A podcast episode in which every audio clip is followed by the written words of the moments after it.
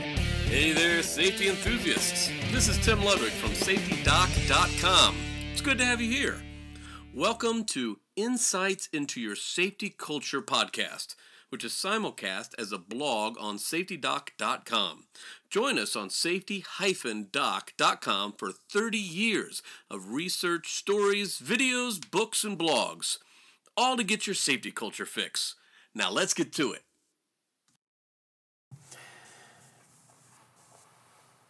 Be the change you want to see. In this time of social discussion and change, I'd like to recount an event that happened to me when I first started my work in South Africa 10 years ago. I had been warmly welcomed to South Africa. We were there to work with a mining construction company who wanted to solve their safety challenge. The immensity of this challenge hit us on our day off while we were trying to fight off our jet lag. You see, we took a tour of Soweto outside Johannesburg. Soweto, to remind you, is where a student uprising in my youth and the deadly crackdown by the white police enraged the world and marked the beginning of the end of apartheid. I remember wearing black and white armbands in college to protest apartheid, but when I found myself face to face with the actual peoples, the, the places, and the cultures of South Africa, I knew the time had come to go beyond a youthful ideal.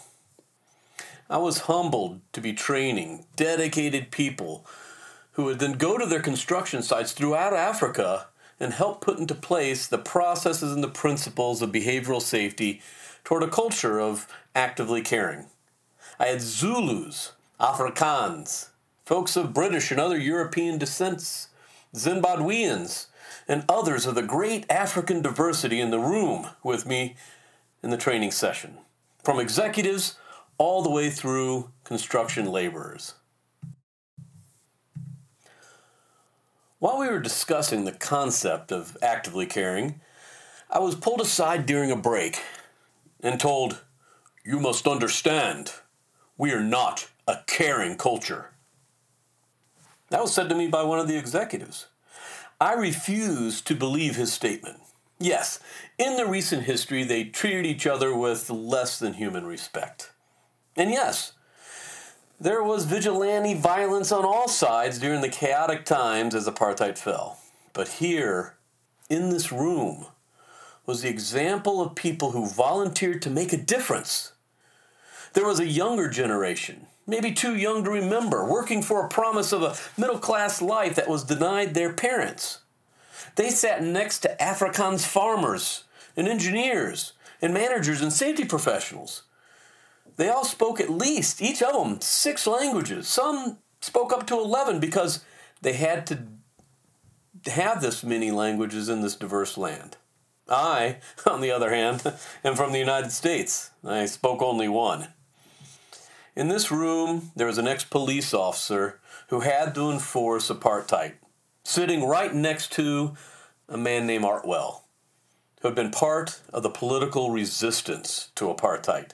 Artwell, who's become one of my personal heroes, had been hunted, beaten, and left for dead by the vigilantes, many of whom were ex police. In this room was the promise of Africa. You know, we got to practice what we preach. After a week of, of training there in South Africa, my wife and I, man, we were ready for a weekend break. One of the company executives, a British descendant of Means, a man with an exquisitely manicured beard, I must add, well, he offered to take us to the Kruger Reserve for a photo safari. And this is something everybody should do in their life. We uh, met his wife, a woman of impeccable taste and endless charm, and drove to their house, perched on top of a hill in a town called Nelspruit. Like all other dwellings, this, ta- this house had a 12 foot fence with barbed wire surrounding it. We dressed in our finest and went to their favorite restaurant, where the owner met us at the door and prepared a special table for us in the wine cellar.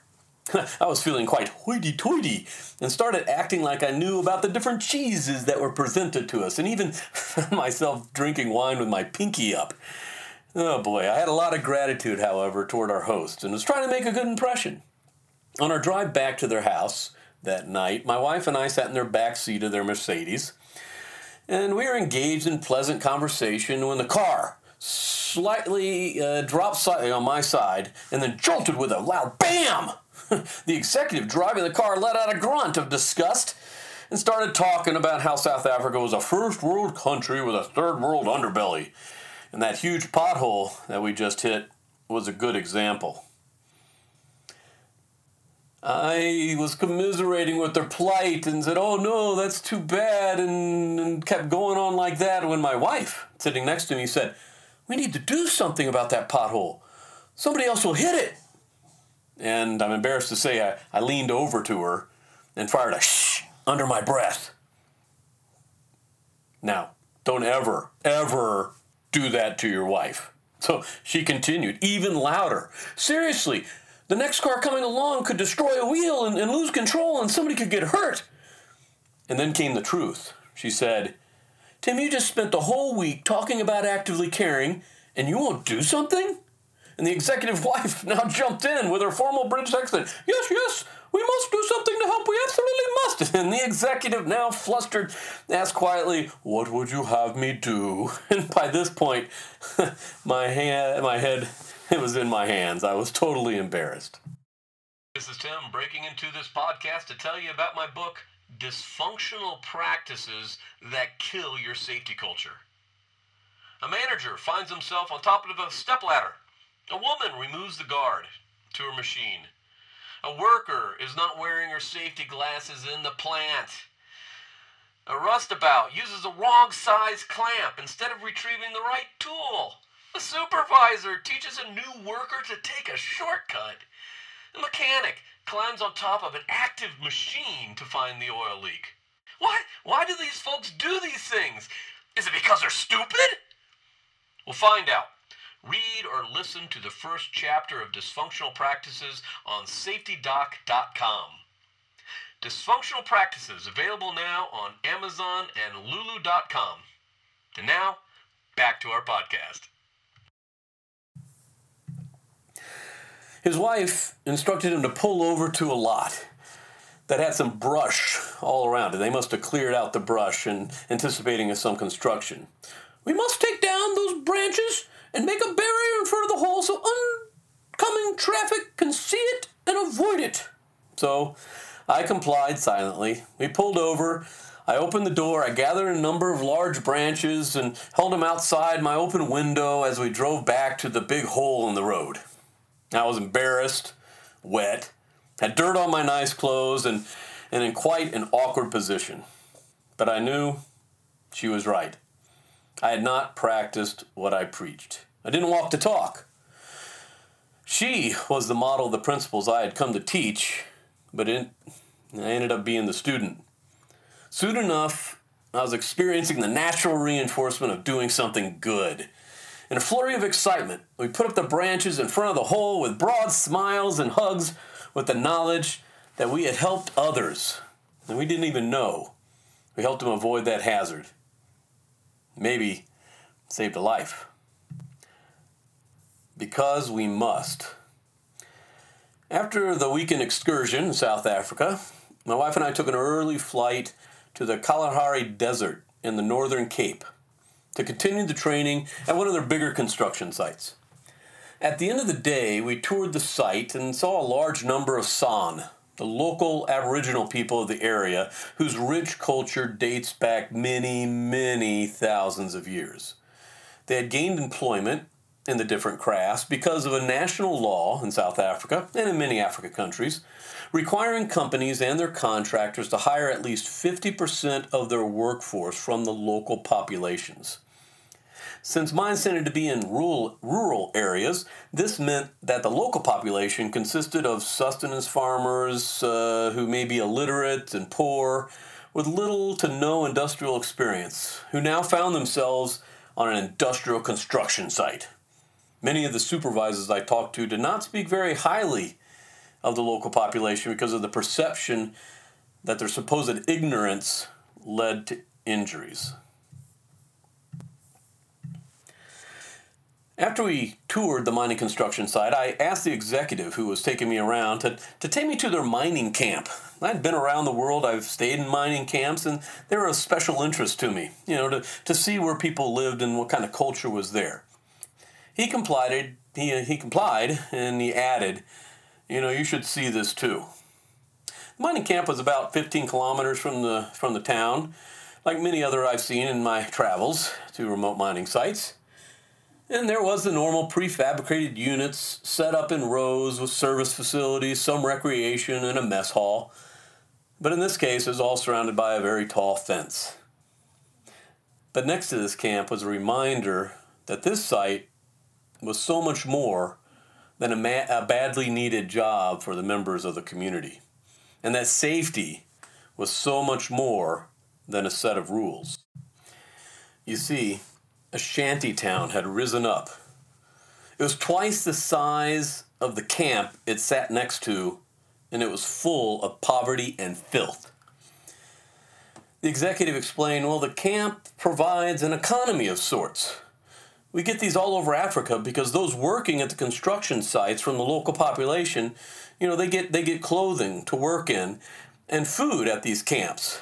And they distribute food and toilet paper to their relatives and friends through the fence. The conditions are horrible in these makeshift towns.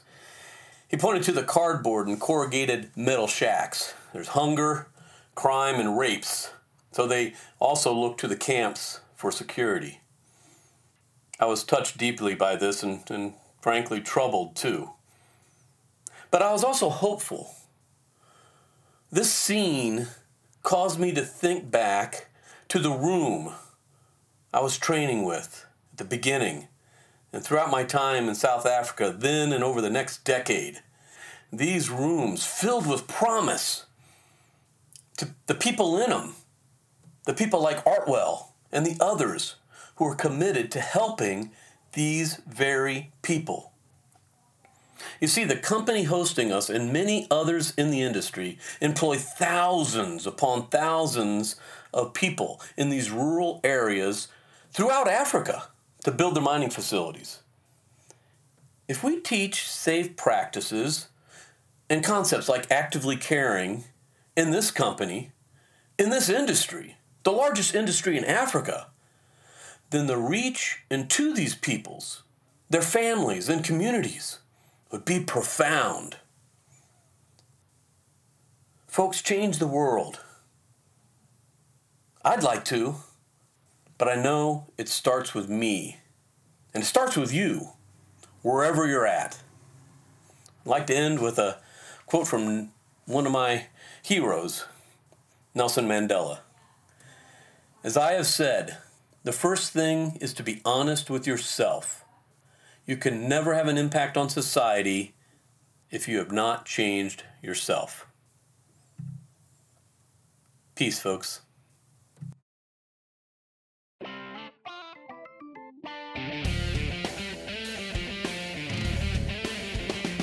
This podcast is a production of SafetyDoc.com and is copyrighted by Timothy Ludwig, PhD. All rights reserved. For those small doses of inspiration, visit safetydoc.com. If you would like Dr. Ludwig to speak at your corporate or society safety function, simply use the contact link on safetydoc.com. Thanks for listening.